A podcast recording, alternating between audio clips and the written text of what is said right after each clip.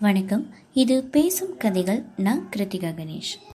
வீர யுகநாயகன் வேல்பாரியோட இருபத்தி நான்காவது அத்தியாயம் பார்க்க போகிறோம் சென்ற அத்தியாயத்தில் மாளிகைகளோட மேற்கூரையில் வரையப்பட்ட இரவு வானம் பற்றியும் பாண்டிய நாட்டு குலமகள் பொற்சவையோட வருகையை பற்றியும் பார்த்தோம். இனி தொடர்ந்து கேட்கலாம். கார்காலத்தோட தொடக்க நாளிலேயே மழை கொட்டி தீத்துது. கபிலரோட உடல் சூழலுக்கு ஏற்ப தன்னை தகவமைத்து கொண்டது. கபிலர் இருந்த வீட்டில் தான் எந்நேரமும் பாரியோட மகள்கள் இருந்தாங்க. அங்கவை சங்கவையோட சேர்த்து எட்டு பேருக்கு எழுத்துக்களை கற்றுக் கொடுக்க தொடங்கியிருந்தார் கபிலர். நடு வீட்டில் மரப்பலகையில மணல் கொட்டி அது மேல உயிரெழுத்துக்களை எழுத சொல்லிக் கொடுத்து கொண்டிருந்தார். கொஞ்ச காலம் கபிலருக்கு உதவியா இருந்துட்டு வர்றதா மயிலா சொல்லிட்டு அங்கேயே தங்கிட்டான் பரம்பு நாட்டோட தென்பகுதி எல்லை காவல் பொறுப்பாளர் கூழையன் கிட்ட இருந்து தேக்கனுக்கு தகவல் வந்திருந்தது.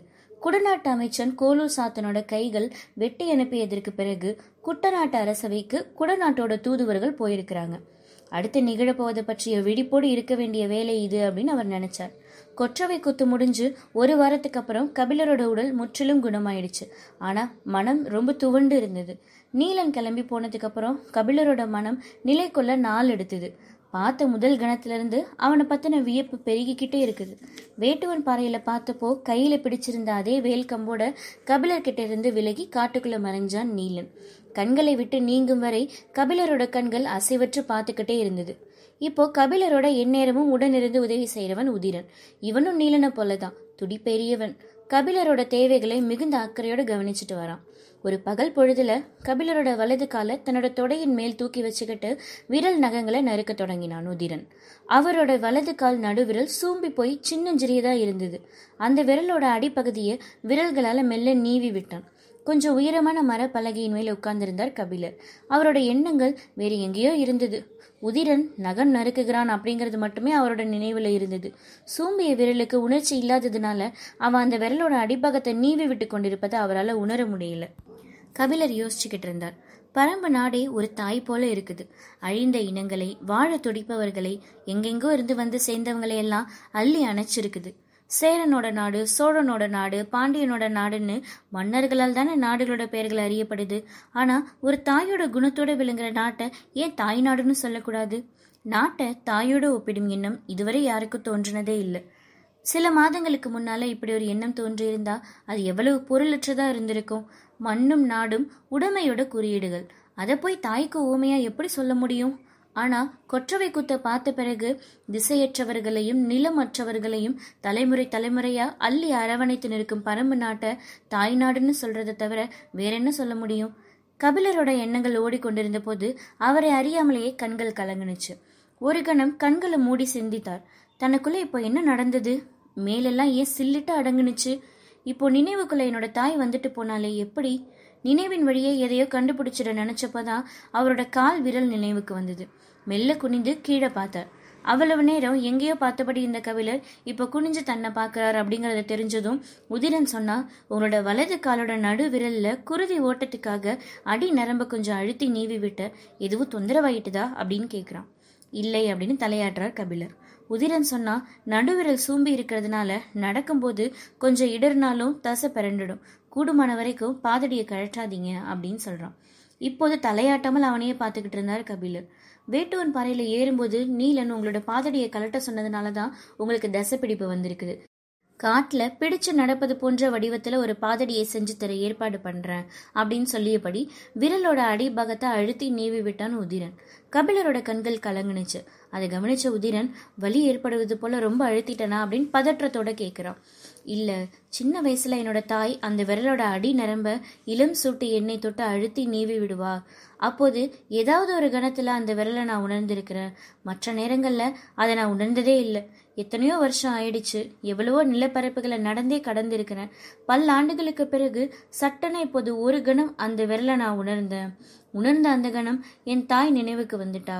உடல் எல்லாம் சிலிர்ப்பு மேலிடுகிறது அப்படின்னு சொல்லியபடியே உதிரனோட உச்சந்தலையில கை வைத்தார் கபிலர். கண்களில் நீர் ஊறியது. கொஞ்ச நேரத்துல பெண் பிள்ளைகள் மொழி கற்றுக்கொள்ள வீட்டுக்கு வந்துட்டாங்க. நறுக்கிய நகத்துண்டுகளை எடுத்துக்கிட்டு உதிரன் வெளியே போனான். கபிலர் மொழிக்குள் நுழைய தொடங்கினார். மழை அதிகமாக தொடங்கியது. வார கணக்குல விடாது கொட்டும் அடைமழை. இன்னும் கொஞ்ச நாள்ல தொடங்கிடும். அடைமழை தொடங்கிட்டா அதுக்கப்புறம் கடும் குளிர். தந்தரையிலிருந்து வந்தவங்களால இந்த குளிரை தாங்க முடியாது. கடும் குளிரை தாங்க கபிலருக்கு எலிமயிர் போர்வையை நெஞ்சு கொடுக்கற மாதிரி பாரி சொல்லியிருந்தான். குளிர்ல இருந்து காத்துக்கொள்ள எவ்வியூர்ல இருக்கிறவங்க முடியுள்ள தோல் ஆடைகளை பயன்படுத்துவாங்க. அது காட்டுல வாழ்ந்து பழக்கப்பட்டவர்களுக்கு போதும். புதியவர்களோட உடலுக்கு அது போதுமானதா இருக்காது. அவங்களோட உடல் சூட்டை பாதுகாக்கிற மேலாட தேவை. காட்டோட ரொம்ப உயரமான பகுதிகளில் லவங்கமும் செங்கடமும் அடர்ந்து கிடக்கிற இடங்களில் பேரெலி உயிர் வாழும். இது பூனையை விட அளவில் பெருசு. பஞ்சை விட ரொம்ப மெல்லிய மயிர்களை கொண்டது. பொங்கும் புகை போல பொசு பொசுன்னு இருக்கும். அதோட மயிர்களால் உருவாக்கப்படும் போர்வை உடலுக்கு ரொம்ப கதகதப்பை தரும். உடலோட சூட்டை வெளி காத்துக்கொள்ளும் கடும் குளிரையும் உடலோட அண்ட விடாது. கபிலருக்கு எலிமயிர் போர்வையை நெய்ய தேவையான இலைகளை பிடித்தாக வேண்டும். உதிரன் பத்துக்கு மேற்பட்ட இளைஞர்களை அழைச்சிக்கிட்டு புறப்பட்டான். கபிலர் தானும் உடன் போகணும் அப்படின்னு பாரிக்கிட்ட சொன்னார். பேரெலி உயரமான கரும் பாறை இடுக்குகளில் தான் இருக்கும். இளைஞர்கள் ரொம்ப விரைஞ்சு செயல்பட்டாதான் அதை பிடிக்க முடியும். நீங்க அவங்கள பின்தொடர்வது கடினமாயிற்று அப்படின்னு கேட்டான் பாரி. நான் என்ன விரட்டியா பிடிக்க போறேன் பிடிக்க போறவங்கள பின்தொடர போறேன் அப்படின்னார் கபிலர். முன்னேறுவதை விட கடினமானது பின்தொடர்வது அப்படின்னா பாரி. பின்தொடரக்கூட முடியாத அளவுக்கு நான் தளர்ந்து போயிடல. எனக்கு வயசும் ஆகிடல அப்படின்னு சொன்னார் கபிலர் சின்ன சிரிப்போட பாரி சொன்னா மழைக்காலம் அல்லவா? பாறைகள் வழுக்குன்னு சொல்ல வந்தேன் அப்படின்னு சொன்னான். எப்படி சொன்னாலும் நீ சொல்ல வர செய்தி அதுதானே அப்படின்னார் கபிலர் பாரி சிரித்து கொண்டே கபிலரை கட்டி அணைத்தான். இருவரும் புறப்பட்டாங்க. ஆதிமலையோட குறிப்பிட்ட திசை நோக்கி இளைஞர்கள் வேகமாக போனாங்க. நாள் ஒன்றுக்கு ரெண்டு பிடிக்கிறதே கஷ்டம். ஒரு போர்வை செய்ய குறைஞ்சது இருபது பேர் எலியாவது பிடித்தாகணும். உதிரன் சரசரன்னு பாறைகள் ஏறி போய்கிட்டே இருந்தான். ரொம்ப கொஞ்ச நேரம்தான் அவங்கள பின்தொடர்ந்தாங்க. அதுக்கப்புறம் பின்தொடர்தலுக்கு வாய்ப்பே இல்லாம போயிடுச்சு. பாரியும் கபிலரும் பேசியபடி அவங்க போன திசை நோக்கி மலை ஏறிக்கிட்டு இருந்தாங்க. பன்மயிர் பேரெலி அப்படின்னு இந்த எலியை பத்தி பழம் புலவர் ஒருத்தர் பாடியிருக்கிறார் அப்படின்னு சொன்ன கபிலர் சட்டென நினைவு வந்தவரா சொன்னார் அங்கவை கற்றுக்கொள்வதில் அளவற்ற ஆர்வத்தோடு இருக்கிறா அப்படின்னு. பாரிக்கு இது புதிய செய்தி இல்லை. ஆனாலும் கபிலரோட வாயால் கேட்கறது ரொம்ப மகிழ்ச்சியாக இருந்தது. பொதுவாக மாணவர்கள் தெரிந்து கொள்வதற்காகத்தான் கேள்வி கேட்பாங்க. அங்கவையோ அறிந்து கொள்வதற்காக கேள்வி கேட்குறா அப்படின்னு சொன்னார். ரெண்டுக்கும் என்ன வேறுபாடு அப்படிங்கிறது போல பாரி பார்த்தான். மரத்தை தெரிஞ்சு கொள்றதுக்கு மரத்தை பார்த்தாலே போதும். ஆனால் மரத்தை அறிந்து கொள்றதுக்கு அதோட வேரை பார்க்க வேண்டும் அல்லவா? அது போலதான் உயிரெழுத்து பன்னெண்டு அப்படின்னு நான் சொன்னப்போ தெரிந்து கொள்ளும் ஆர்வத்தோடு என்னென்ன அப்படின்னு கேட்பான்னு பார்த்தேன். அவளோ ஏன் பன்னெண்டு? அப்படின்னு கேட்குறா அப்படின்னு சொன்னார். கபிலர் தொடர்ந்தார். முன்பொரு முறை பெரு வணிகனோட மகள் ஒருத்தி என்கிட்ட மொழி கற்றால் அவளும் இப்படித்தான். வினாக்களை கேட்டுக்கிட்டே இருப்பா. காலையில அங்கவே கேள்வி கேட்டதிலிருந்து அவளோட நினைவாகவே இருக்குது அப்படின்னு சொன்னபடி எதிரில் இருக்கிற வேங்கை மரத்தை பார்த்து அப்படியே அசைவற்று நின்றார் கபிலர். பாரியும் நின்னுட்டான். வேங்கை மரத்தோட தாழ்வான கிளையில மயில் ஒன்று அமர்ந்திருந்தது. பேச்சு கேட்டு பறந்துடக்கூடாதுங்கிறதுக்காக கபிலர் பேச்சை நிறுத்தினார். அது தன்னோட தலையை மட்டும் மேலே தூக்குனுச்சு. அதோட அசைவை உத்து பார்த்துக்கிட்டு இருந்தார் கபிலர்.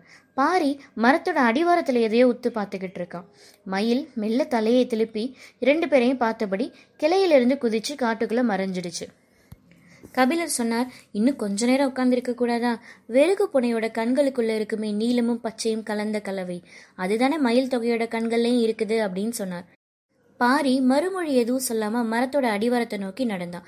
கபிலர் அந்த கிளையை நோக்கி போறார். மயில் கிளையிலிருந்து தாவி மண்ணில் கால் பதிச்ச இடத்துல அதோட காலடி பதிந்து இருந்துச்சு. அதை பார்த்து கபிலர் சொன்னார் மயிலோட காலடியை நொச்சி இலைக்கு ஊமை சொல்லுவாங்க வெண்ணொச்சை ஐந்து இலைகளை உடையது. மயிலுக்கு முன்பக்கம் மூணு விரல்கள் தானே. அதனால கருநொச்சியை தான் ஊமை சொல்லியிருக்கணும். அதுக்கு தான் மூணு இலை அப்படின்னு சொல்றார் கபிலர். கபிலரோட பேச்சுக்கு பாரிக்கிட்ட மறுமொழி எதுவுமே வரல. நீ என்ன பார்த்துக்கிட்டு இருக்க அப்படின்னு கேட்டபடியே பாரிக்கு பக்கத்துல வந்தார் கபிலர். மரத்தோட பட்டையில ஒட்டியிருந்த செந்நிற தடத்தை காண்பிச்சு பாரி சொன்னா புலி தன்னோட வாயில இருந்த குருதியை தொடச்சிட்டு போயிருக்குது அப்படின்னு. கபிலரோட கண்கள் குருதியை உத்து பார்த்தது. புலியோட வாயில இவ்வளவு குருதி இருக்கும்னா அது யானையை தான் வீழ்த்தி இருக்கும் அப்படின்னு சொன்னா பாரி. கபிலரோட கண்கள் பாரியை உத்து பார்த்தது. புலி குட்டி போட்டிருக்கிற புதருக்குள்ள யானை எதிர்பார்க்காம நுழைஞ்சிருச்சுன்னா இந்த தாக்குதல் நடந்திருக்கலாம் தடத்தோட வழியை காட்சியை அழுக்கிக்கிட்டே போனான் பாரி.